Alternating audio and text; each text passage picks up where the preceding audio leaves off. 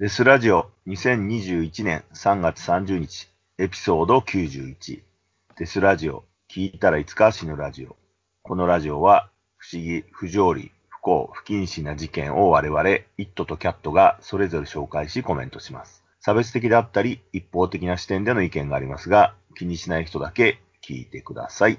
はい、エピソード91キャットさん、お願いします。はい。イットさん、この世で一番怖い人形ってどれだと思いますか？この世で一番怖い人形ですか？私、あんまり人形を見る趣味はないんですけど、子供の頃衝撃を受けたのは、やはり日本のお菊人形っていう、いわゆる髪の毛が勝手に伸びていく人形ってやつですね。うん。やっぱこれはそれ、えー子供の頃に衝撃を受けたんですけれども、もはや大人となった今となっては、別にその伸びたからなんだよっていうふうに思っちゃう部分があって、あまり恐怖心はないんですけど、ちょっと子供の頃はびっくりしたっていう。そうですよね。あれたまに口開けて歯とか見せてませんでしたっけ？まあね、ちょっと動いたりするとかね、うん。そういうイメ怖ージがあっていでしょうね。いや、もはや怖くはないですけどね。え伸びてもでも今でもなんで伸びるんですか？いや、すべてを否定する必要がなくって、別に伸びたからなんだよっていう話ですよ。まあね、伸びたからって人が殺されるとかじゃないけど。まあ伸びんのも自由じゃんっていう。え、でも科学的にどうなってんのみたいなこと調べてほしいなと思う。まあなんか、ちょっとうさんくさい結論は出てるけどね、なんか人毛ってやっぱり伸びるっていうね。うん。言われてますねそう。いうふうに言われてたりするけれども、死んでからも髪の毛伸びるっていう事例があったりするから、そういうもんなんかなっていうふうに思ってますけどね。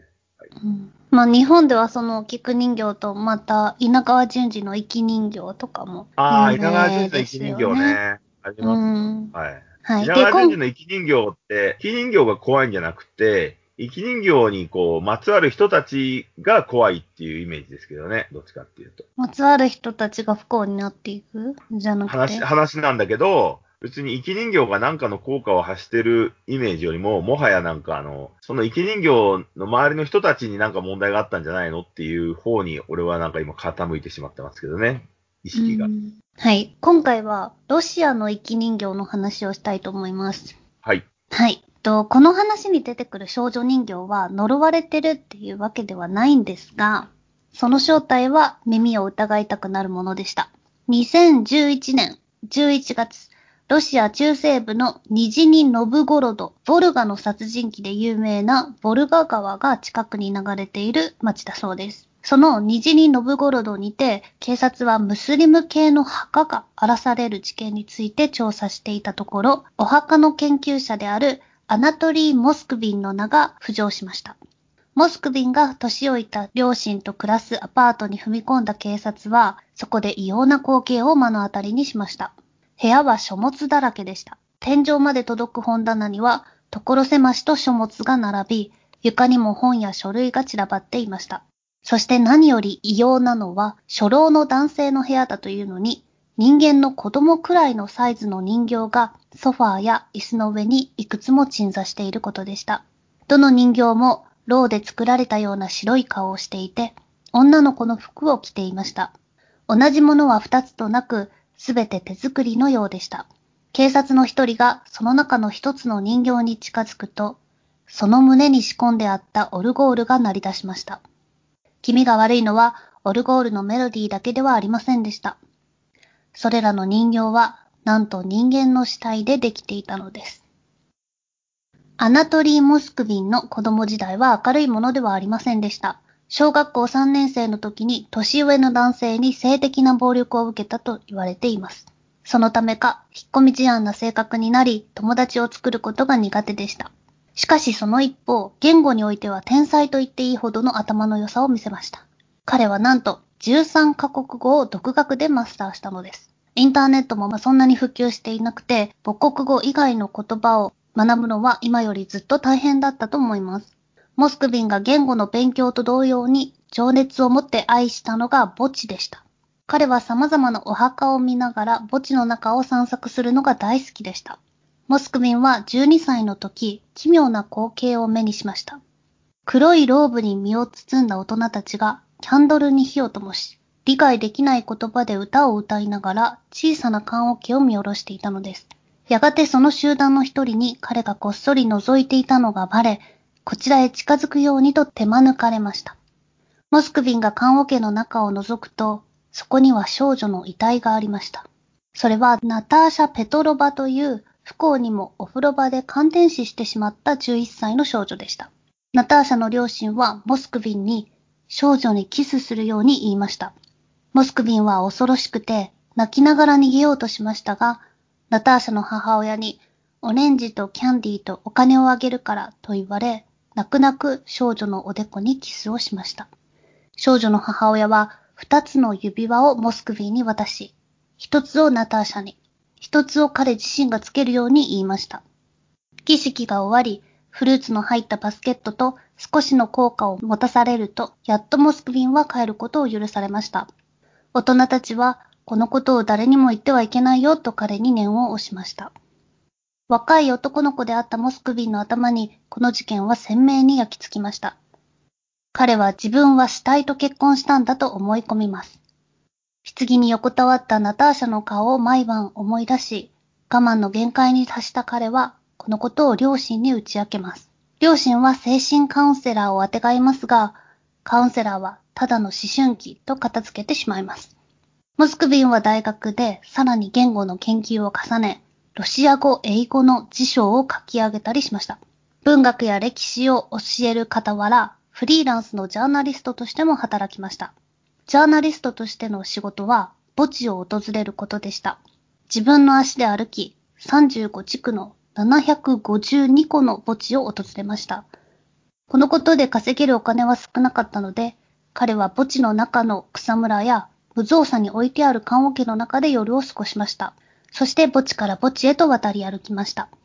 夜中の墓地には酔っ払いが迷い込み、絡まれる時もありましたし、警察が来て職質されることもありました。そんな時は自分の仕事の証明書を見せ説明することで問題になることは避けられました。しかし、ムスリムの墓を荒らしたとして警察沙汰になり、先に話したように警察がモスクビンの家を訪れることになります。警察はそこで29体もの人形と化した少女の遺体を発見します。遺体はミイラ化しており、それらの顔には化粧、爪にはマニキュアが施されていました。何体かの胸にはオルゴールが仕込まれてありました。一緒に暮らしていた両親はこのことに全く気づいていませんでした。それらはただの人形だと思っていたそうです。少女たちは3歳から25歳の女の子でした。2003年に初めて墓を掘り起こしたと言われています。墓地を歩き渡るのが体力的にもう無理だと思ったモスクビンは、墓地から遺体を連れてくることにシフトしました。愛を込めてケアをした。傷つけるようなことは一切しなかった。歌を歌ったり、アニメ番組を見せたり、一緒にご飯を食べたりした。生きている人間のように扱った。誕生日も祝った。彼は黒魔術で死んだ少女たちを生き返らせることができると信じていました。自分がやっていることは違法だと最初から分かってはいたが、こんなに若くして死んでしまった彼女たちが不憫でならなかった。二度目の人生を歩んで欲しかった。娘が欲しかったのだ。彼は実際誰も殺してはいないのです。とある娘の父親は言いました。私はモスクビンを責めることはしない。彼は私以上に娘に手をかけてくれた。良い服を着せ、遊んでやってくれた。えー、モスクビンはフェミニストパンクバンドプッシーライオットがロシア政権を批判する歌を歌うことを擁護したことで有名な弁護士をやっていました。で彼は精神病の治療を受けていて、刑は未だに決まっていません。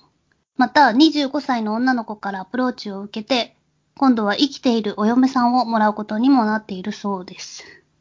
という話なんですけど、はい。まあもちろん勝手にお墓を掘り起こして埋葬されてる全くの他人の遺体を盗んで家に持ち帰って自分のものにするっていうのは良くないと思うんですけど。はい。はい。このことでちょっとお墓って何なんだろうみたいな感じを考えました。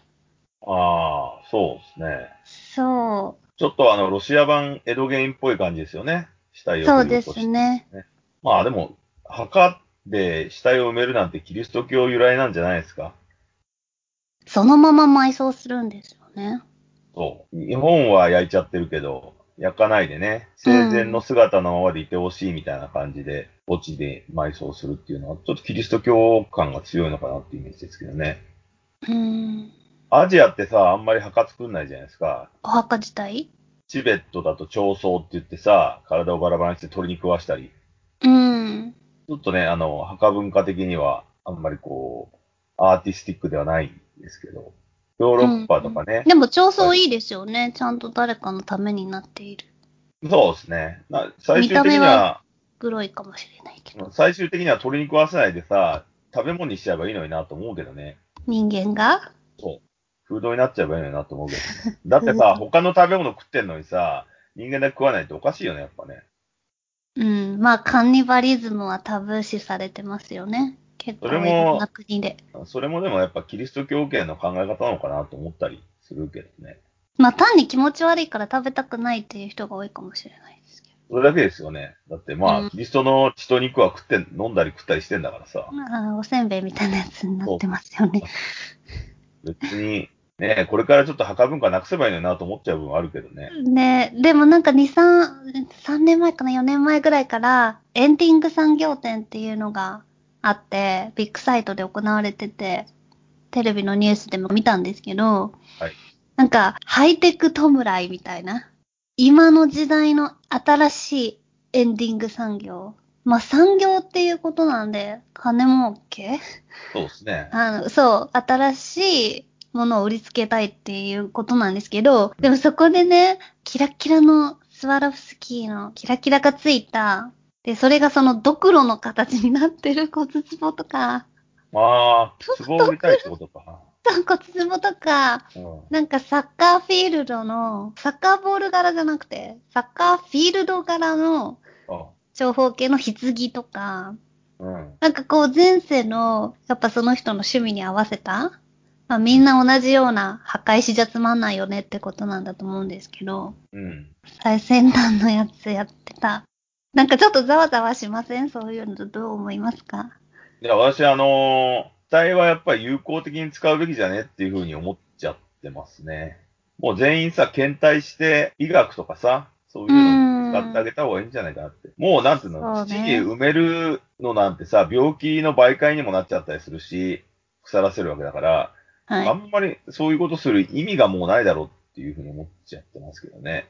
うんうん。あれ何なんですかね？その墓に埋めるっていう。信仰じゃないですか、完全に。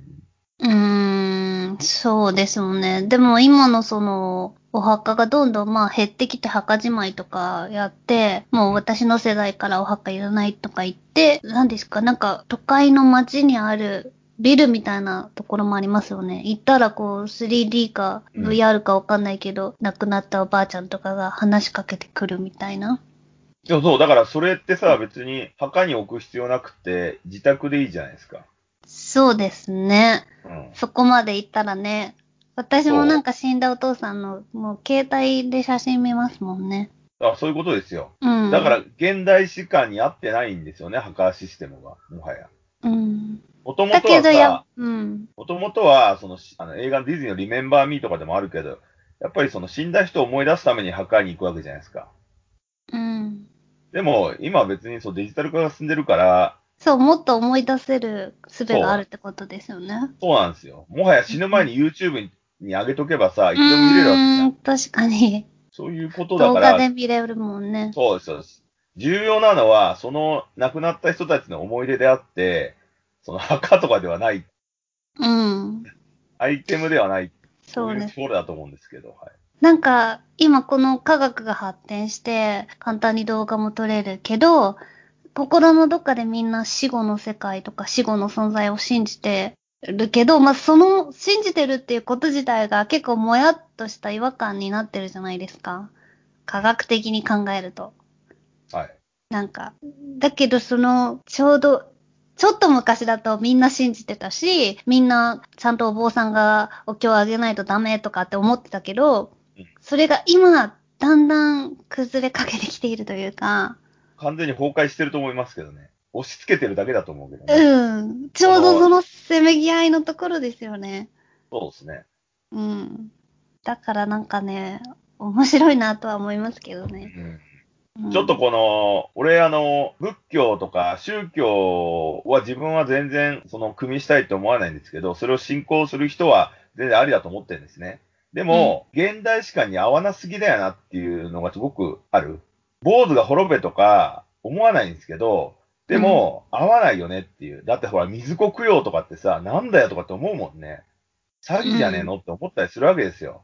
ケアワークじゃん、あれ、それって。うん実はさ、医学の領域じゃないですか。精神的に負荷がかかっちゃってるっていう。例えば、子供を下ろしちゃった女性とかが精神的に悩むのって医学の方じゃないですか。精神カウンセラー的な？そう。うん。そっちなんだけど、なぜかあの、寺とかでさ、水子供養とかさ、意味不明なことやるじゃん。そうですね。うん。だから、謎なんだよね、ちょっと。うん。謎、ほんと謎ですよね。まあ、そんな文化ない人から聞いたら、あ、うんそうなんだ、みたいな。あ、そういうことするんだ、的なことじゃないですか。あそうの、あれもそうですよね。なんだっけ。お祓いに行くやつ。何歳と何歳と何歳は。厄年？ああ、そうそうそう。あれもそうないか、うんさ、うん精神的負荷を押し付けてお金を稼ぎに来てる奴らじゃないですか。ビジネスじゃないですか。うん。だからね、もうやめろよとかってちょっと思う部分はあるよね。うん。そうね。でもまあ、未だに大安とか、仏滅とかも、信じてる人は信じてる。だからそれちょうどは、その2種類の人間がいるっていう状態なんじゃない、そうですね。要するに恐怖感を押し付けてお金を剥ぎ取ってる奴らっていう見方もできちゃうわけだからね。うん。そこはやっぱさ、もう、でもなんかあんまり悪、悪人として見てる人は少ないかなと思いますけどね。だってやりたい人は勝手にやりたくてやってて、勝手にお金を落としてるわけじゃないでいや、そんなことはないですよ。やりたい人はじゃなくて、そもそも論で、その、全日本人に圧をかけてることは事実じゃないですか。そういうことになるかもよっていう。地獄それに対して、組みしない人はお金うん使わないけど、やっぱりそういうもんなんだっていうふうに素直な人は思っちゃうからお金を使わされるわけじゃないですか。あの、情報弱者に入れるのかどうかわからないけど、やっぱそういう人はね、お金使っちゃうからね。うん。だから、この強度な資本主義社会に入ると、そういうのって脅迫以外は何もでもねえじゃんっていうふうにちょっと思っちゃう節はあって。あの、なんつうの？占いとかさ、そういうもやもやした見えないオカルティックな話は、いい面だけもらえればいいんだけど、悪い面も一緒に押し付けてくるっていうのが許せないっていうとこだよね。キリスト教だってさ、あの、神がどうのこうのって言ってるくせに、地獄とか悪魔とかで人を支配しようとしてるわけじゃないですか。うん。そこが気に食わねえよっていう部分はちょっとありますね。うん。いい面だけ見せてくれよっていうね、なんかね。うん。だからなんかね、まあ何か恐怖で縛るっていうのは簡単ですからね、一番。そうですね。だからその墓産業とかってやっぱそっちの部分がでかいですよね。ご先祖様うんぬんとかさ。うん。もう別にもうね、切れちゃったもんはもう繋ぎようがないんだから。だから、今の現代人としてはそういう墓に祈るとかよりも、死ぬ前にたくさん動画撮って、それを見た方がいいわけですよね。元気が出たりするんだから、それ見ることにね。あ石なんか見たってさ、別にさ、なんかイマジネーションの問題だから、会ったことのない人をどう思えるんだよっていう部分があるじゃないですか。その先祖とか。ご先祖様？そうなんでそう動画とかだったら、あ、この人が昔の自分の祖先なんだって言って、ちゃんとこうイメージもしやすいし、その人のいい部分だけを映してあげれば、一応心の糧にはなるからね。うん。悪い部分映す必要ないんだからさ。うん。だからね、ちょっと、もうちょっと考え方を変えた週末にしてほしい気はするよね。墓を合成にすることに何の意味があるんだよって思うよね。そうね。